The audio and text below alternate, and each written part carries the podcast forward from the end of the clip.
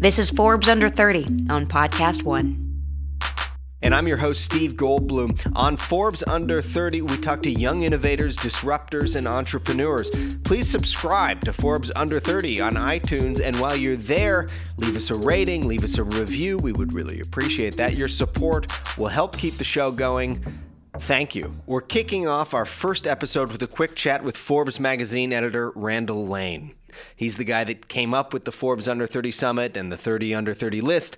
The summit is an annual three day conference that features some of the brightest makers of our day. That's 600 people in different industries, all under 30 years old.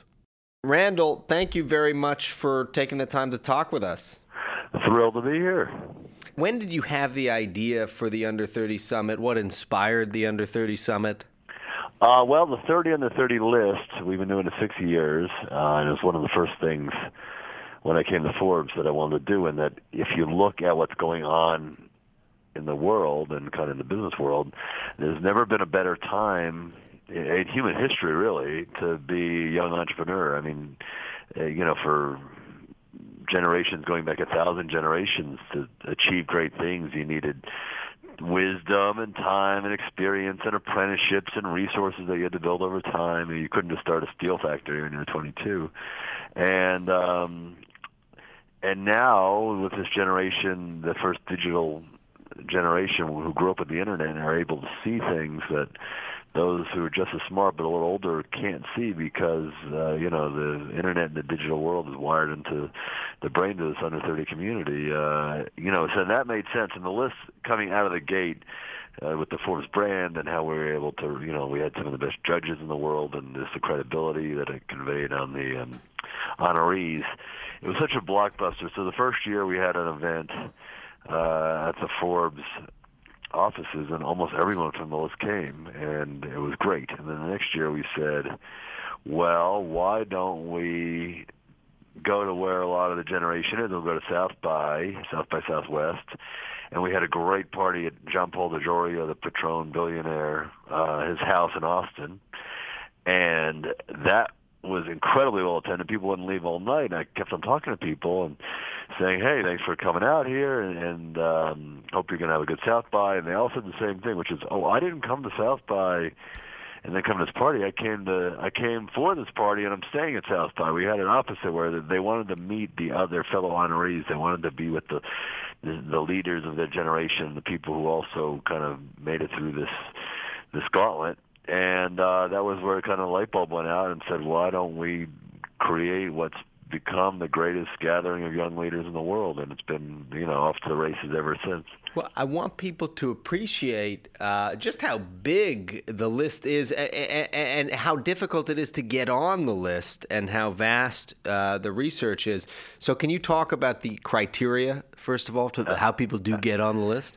Absolutely. I mean, this year on the U.S. list, we had about 15,000 nominations for 600 slots, and uh, you know, of course, it's not only 30 people on the list. It's 30 people in six in 20 categories. You have 600 honorees. So 600 out of 15,000 uh, you're looking at uh, four about four ish percent. Uh, it's like getting into getting into Harvard or, or Stanford, uh, and you're talking about 15,000 people who are already super achievers just to even be considered. Now, the way we put the list together is three ways. One, we have people who nominate others or nominate themselves.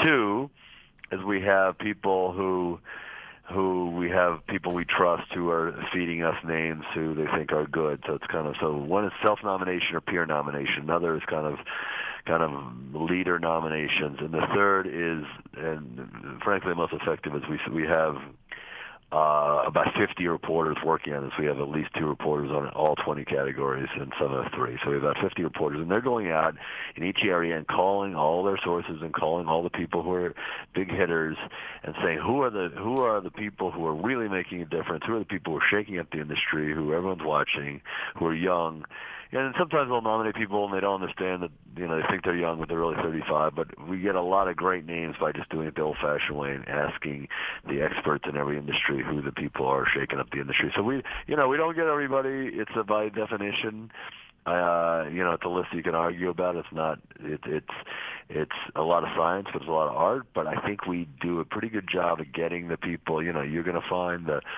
Evan Spiegel from Snapchats and the Kevin Systrom from Instagrams and the Mark Zuckerbergs and the LeBron James. You're going to find them here before you hear about them uh, in the wider world. It's kind of an early radar system for the for the economy. Well, I wanted to pick up on that because I know you do place a primacy on finding the next big thing. And somebody like an Evan Spiegel, uh, can you talk about? I mean, that's a great example because it started as a as a peekaboo, wasn't it? The the, right. the idea the and Snapchat, Snapchat became you know started as peekaboo and it started kind of as a in a dorm room in Stanford, and the idea is you could send naked pictures to each other or your boyfriend or girlfriend, and that was kind of the, that was how it was marketed. Is that like now you can you know, and it disappears, so it's okay to send these, and that was kind of the that was their motivation is to send the picture that would disappear you know they pivoted into a way to actually have you know real time kind of but digital communication but that more mimicked what people for millions of years taken for granted is that what you say to somebody you you can deny later and or it won't be thrown in your face. So um that pivot was something that they understood because they were of the generation. Uh and now the company's worth way more than ten billion dollars. So, well, that's right, and they they, they turned down three billion for twenty three billion. Isn't that right? Correct. So uh, you know, we actually put uh, Evan on the cover of the 30 and the 30 issue a couple of years ago, and that's when he turned down three billion dollars from from Zuckerberg at Facebook, and we were kind of like, and he's 23, and it's like three billion's not enough, and we're like, wow, that's a new.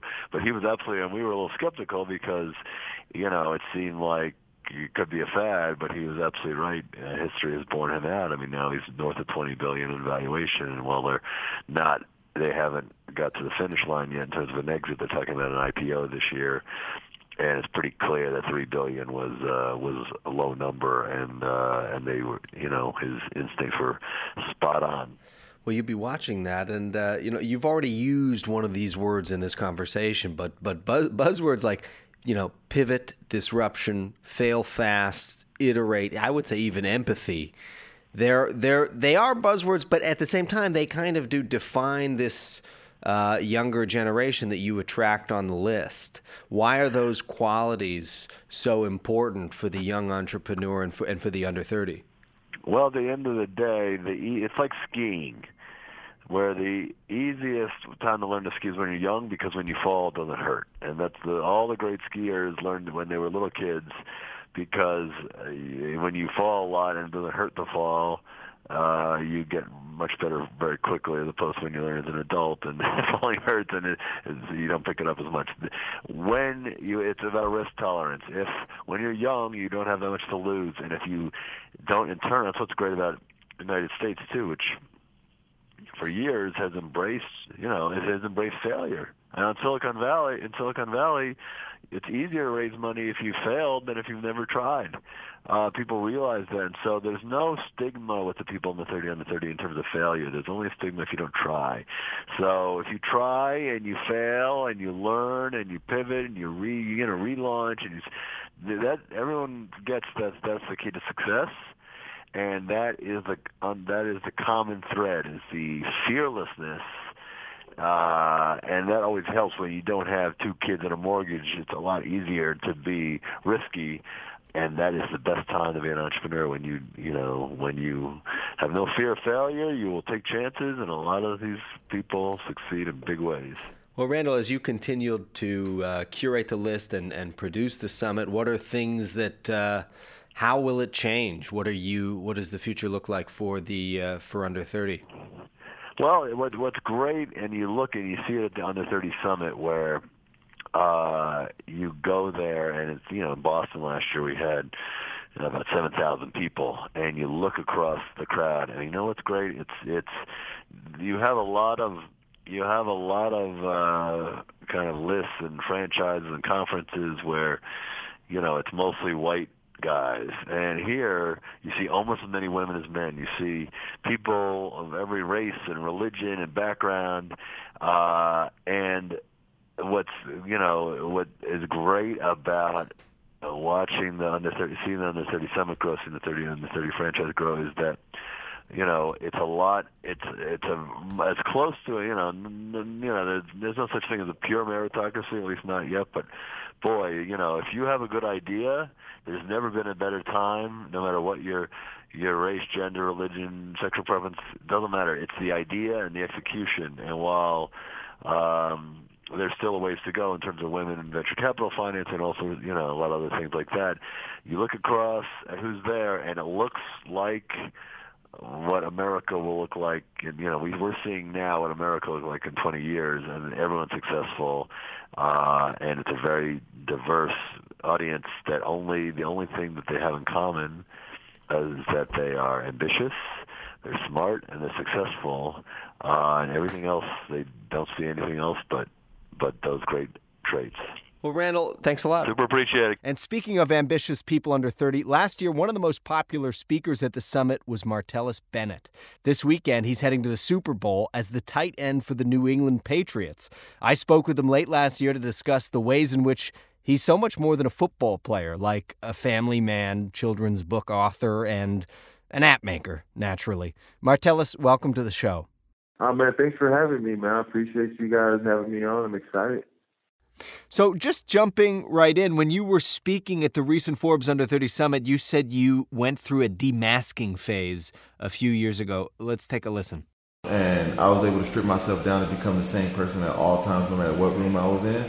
So, hopefully, everyone sees the same thing no matter where I'm at on the football field or in a place where there's a lot of geniuses or whatever you want to call them. You've said it was time spent in New York that brought on this sort of uh, reckoning with yourself. What kind of masks are you talking about? We all have masks. Like if we go to work, if you have a job, you feel like, or you with a certain group of friends. If I go back home to where I grew up, you know, I put on this mask to still be the guy that I once was when I was there. If I go to a business meeting, I put on a mask that I feel like this is what people want me to be like at work. Like we all wear these different masks at different times to project what we think other people want to see.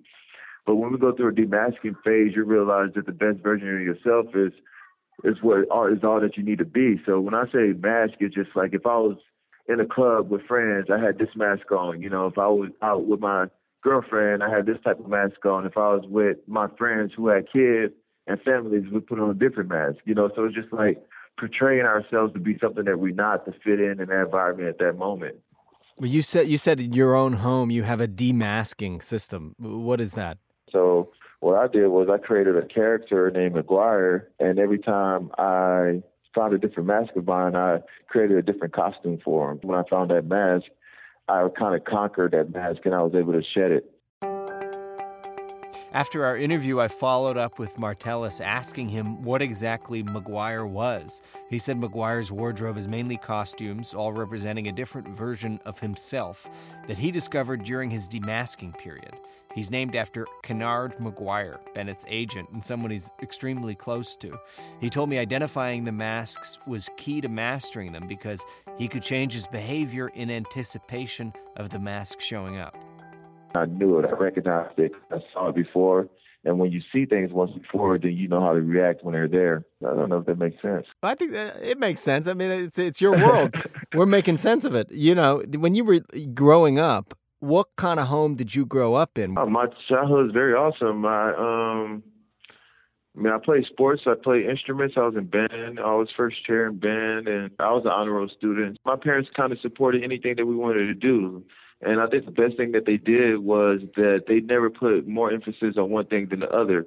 If I had football practice or basketball practice, my parents were there. They made sure I got there, or I figured out how to get there myself. If I had band or uh, a recital or symphony that I had to play in, my parents treated it the same with the same importance that they treated sports. What instrument was it that you played? Uh, growing up, I played a trombone, and I loved the trombone. It was always really cool. I actually got tricked into playing it. First, I wanted to play the saxophone, but then my te- the band teacher needed trombone players, and they tricked me by telling me one of my arms was longer than the other, and they did this little trick and pulled my shoulder back, and I believed them. And I ran home, and I was like, "Mom, I'm built to play the trombone." And she just looked at me like, "What?" Amazing. One of my arms is longer than the other, so I just it's actually I want to start back playing. You said that half of the NFL is corny what's your relationship been like over the course of your career with players? Because you're such a creative type and you're so not the conventional player? Uh, I'm I'm cool with guys. I mean, I understand where they're coming from. So my relationship with most players is very good. You know, I just think that you know a lot of the NFL could be blah, and that's just sports period though because guys are afraid to be themselves because of their marketing deals, their trade, or you know their dollar amount of what the fans may think of them if they tell them how they really feel, and guys just trying to fit in with the guys and and with the fans and with the coaches and try to do what they think that they want instead of being who they actually want to be themselves. Well, it's interesting that you say that because I remember an athlete saying that the last time they played for fun, maybe it was Barry Bonds or so, the last time he played for fun was in high school. When was the last time you feel like you played for fun?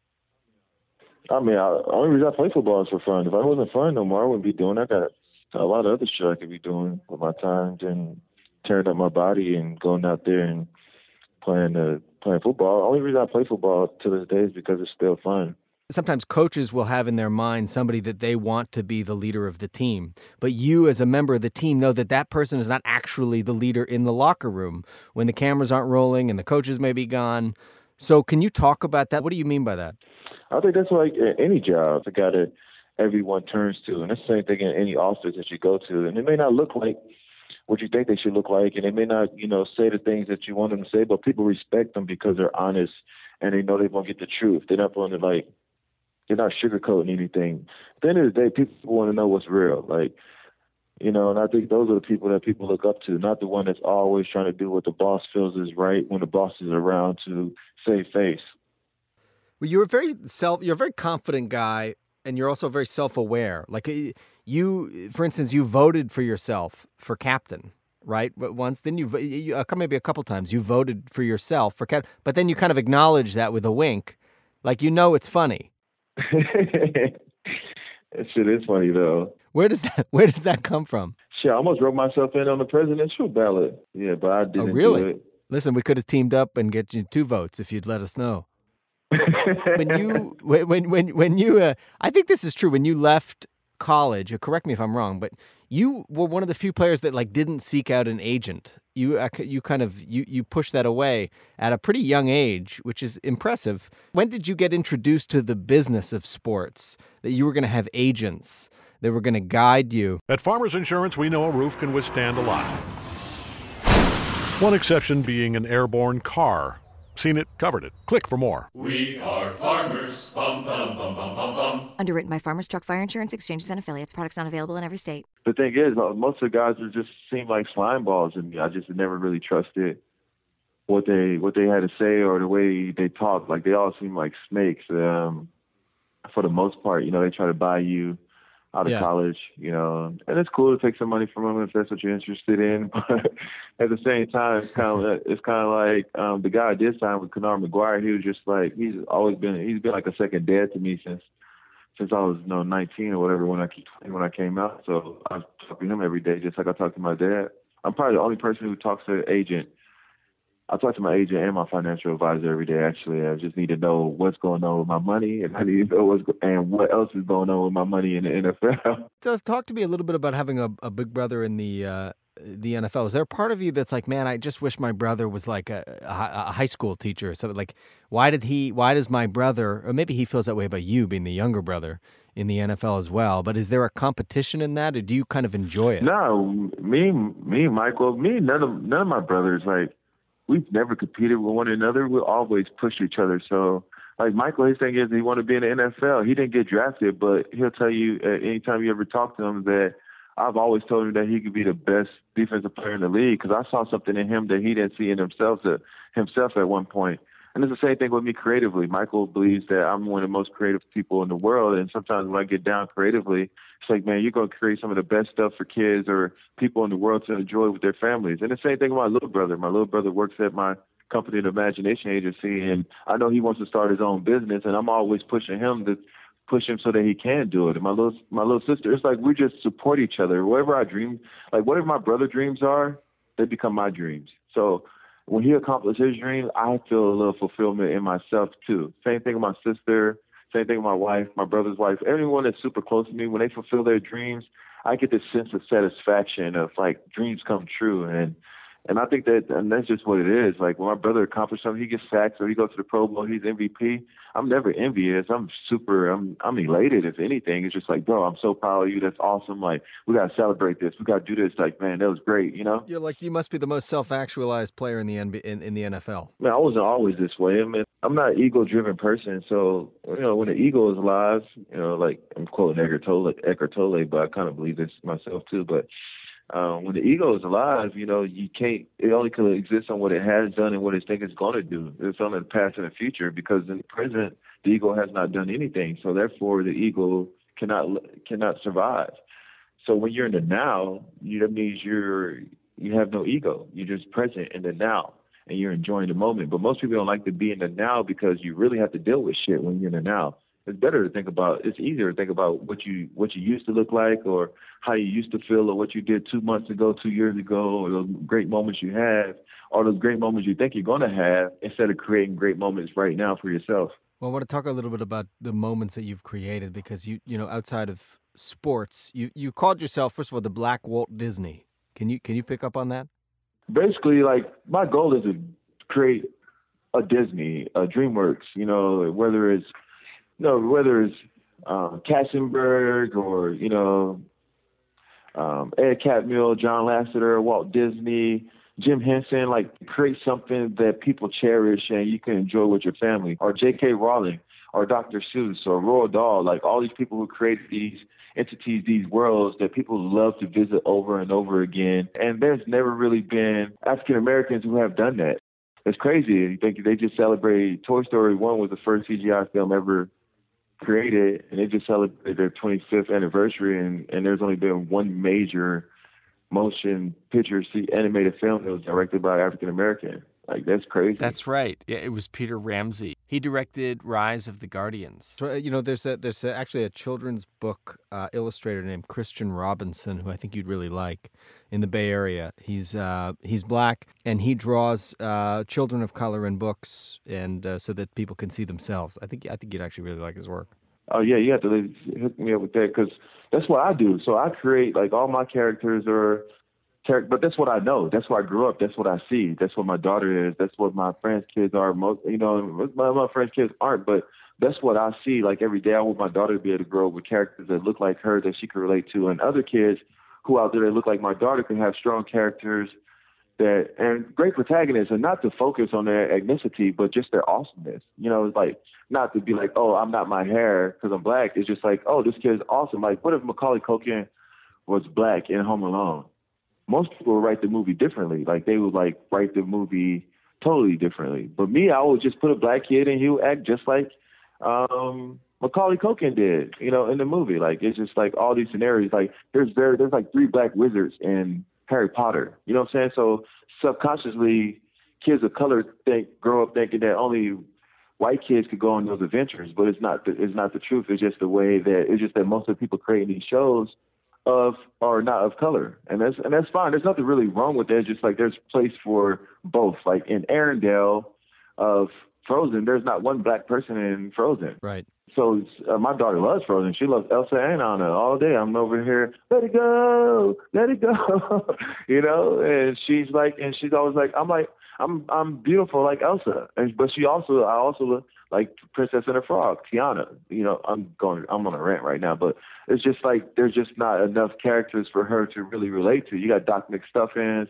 you know, Dora. That's why Dora Explorer was so big. That's why Doc McStuffins is so big.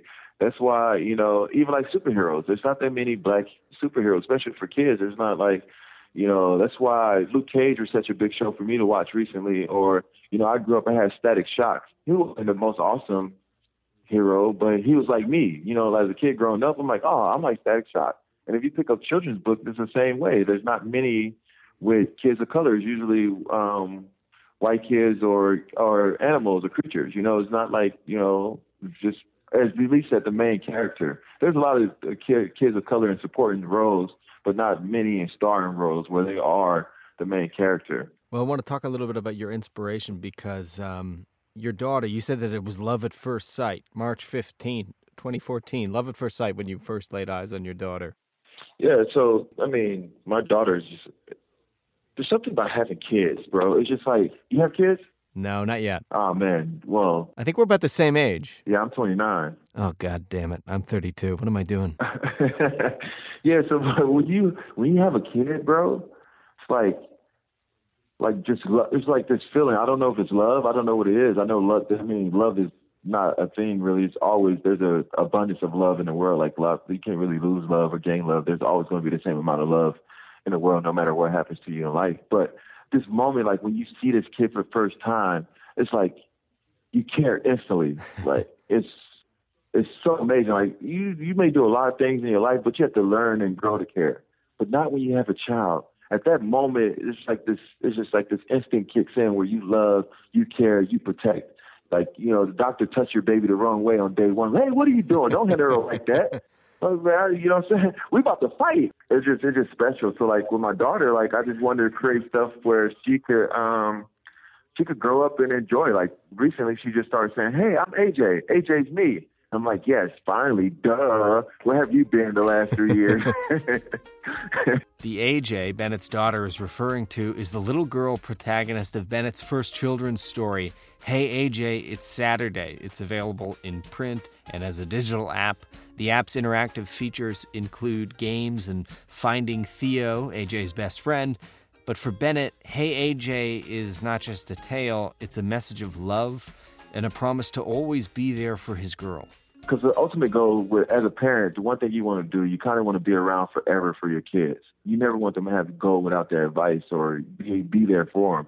So by creating things, I'm able to live forever for her. I could always tell her stories that she could tell my grandkids, and they could tell their grandkids. Like I could leave a legacy behind that that lives on forever, and something that she can inherit. I could teach her how to create. I can't teach her how to play football. You know, football only lasts so long. That's not going to be my legacy as who I am as a person. At least I hope not, because that means I probably tell that life if that's all I did was on the gridiron.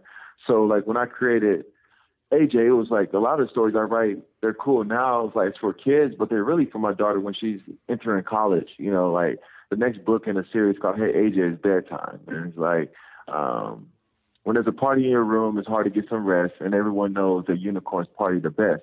And that's because I'm the black unicorn, which is my nickname. So that makes her unicorn. So I'm just letting her know that you're going to be awesome when you're in school, and everybody's going to want to party with you. But when you're partying in your room, you're never going to get any sleep. You know, so basically, but right now it's just really fun and engaging and enchanting, and it's like a lot of craziness going on. But it's really for her when she's in college. So it's my way of leaving messages and notes for her forever. You know, uh, it's really heartwarming to hear you talk about this, and, and I think you might be one of the most uh, creative, sweetest players in the NFL uh, today. The um, the I'm curious, how old were you when you started playing in the NFL? I'm t- I turned 29. This is my ninth year. I was 20, turning 21. Okay, so can you tell walk me through like other athletes? I think this will relate to entrepreneurs too, who sort of have success really early in life. What is that like? I mean, when you come into the NFL, you're like shot out of a cannon, and you're playing in front of I don't know how many tens of thousands of people, and there's uh, I, I just imagine women jumping out of the trees for you. What? How do you deal with that? I mean, what? What are you a different person from your early 20s playing in the NFL? When did you decide that you wanted to go into settle into a family life and become a children's book app developer with an eye for the future? Well, I mean, well, shit, I'm totally different. Thank God, I'm totally different. you live a life that's accelerated. Like you have to learn so much more, so much, so much faster than everyone else your age, and it and it's a struggle at the same time because there's just so much that you don't know. You're not you're not really a adult yet. Like you don't know like shit, I didn't know about taxes. Was there a turning point for you where you realized, you know, this life is really, really fast? It's it's fun. And was there a point where you're like, you know what, I need to step away. I want to settle down and find other things that are rewarding. It's interesting because when you're a creator or when you're creative, that never leaves you. You always have this urge to want to create. Like it's just who you are. You like you like the girl from Wreck It Ralph. She knew she was a driver the whole time. You know what I'm saying? Like but they said she was a glitch, but something just didn't feel right. She wanted to drive, even though they told her she shouldn't drive. One of the biggest luxuries of the NFL earlier was free time. Like, you know, in off season, you train for three hours, and then it's like, what do I do for the rest of the day? You know, I play video games. That gets old. I mean, you only can play so much Halo, you know. and then after a while, I was like, man, that urge just kept coming to me. So I started back painting. I started doing art shows. Then I started making music again, and then I started um, back uh, created clothing lines, and then I started skateboarding again. I started falling back in love with everything that I always wanted to do, and I became a complete person again because I had shut off one part, one part, a whole half of myself to become something that wasn't totally me. Was just an athlete. I've never been just an athlete. I've always been more than an athlete. I'm not a football player. That's just what I do. When football becomes who you are, and it's and it's a it's football is a roller coaster game. It's emotional. You have good games, you have bad games. You're gonna drop balls, you're gonna make great catches. The newspapers are gonna be wishy washy. And if you live that life based on what you accomplish only on the field, then it's not always going to be great because you're not going to be great all the time on the field. It's just the way it is. The other people get paid millions of dollars to stop you. You know, so and they got other people paying million dollars to come and replace you. Like you start off like when I come into the NFL, I'm the lion. The guy in front of me, he's the gazelle. Every day he wakes up, he has to run. Every day I wake up, I have to run to chase him so I can eat. But now I'm the gazelle, and all the younger cats are the lions. So every single day I have to wake up and I have to run. And it's the same thing no matter what it is. When you're a young entrepreneur, everything is fast. It's great, man. You chasing, you want to become the next Apple, you want to become the next you know, Phil Knight, Nike, you building, you building this. But once you get to the top, you become Mark Zuckerberg. Now you're the now you're the gazelle. Then what? All these other young startups, they're the lions. Listen, uh, Martellus, I uh, I want you to be careful because I've I've played a little football myself, what position did you play? You know, I lasted about five minutes. I can't remember. I'm a Canadian, and I didn't understand what the positions were or how many men on the field were allowed. But uh, other than that, I think we're a lot alike. I want to thank you for joining us. Um, it, it really has been fun to talk with you, and I'll be following everything that you do. I appreciate it, bro. If you ever want to get out there and play football or Quidditch, just let me know. I will. I could use a couple lessons, uh, and maybe we should stretch. Yeah, when I was younger, I didn't have to stretch. But now every day I go out there, I'm out there it's like 15, 20 minutes before the young bucks come out there stretching all day. That's right. Yeah. That's right. I just want to ask you one more question.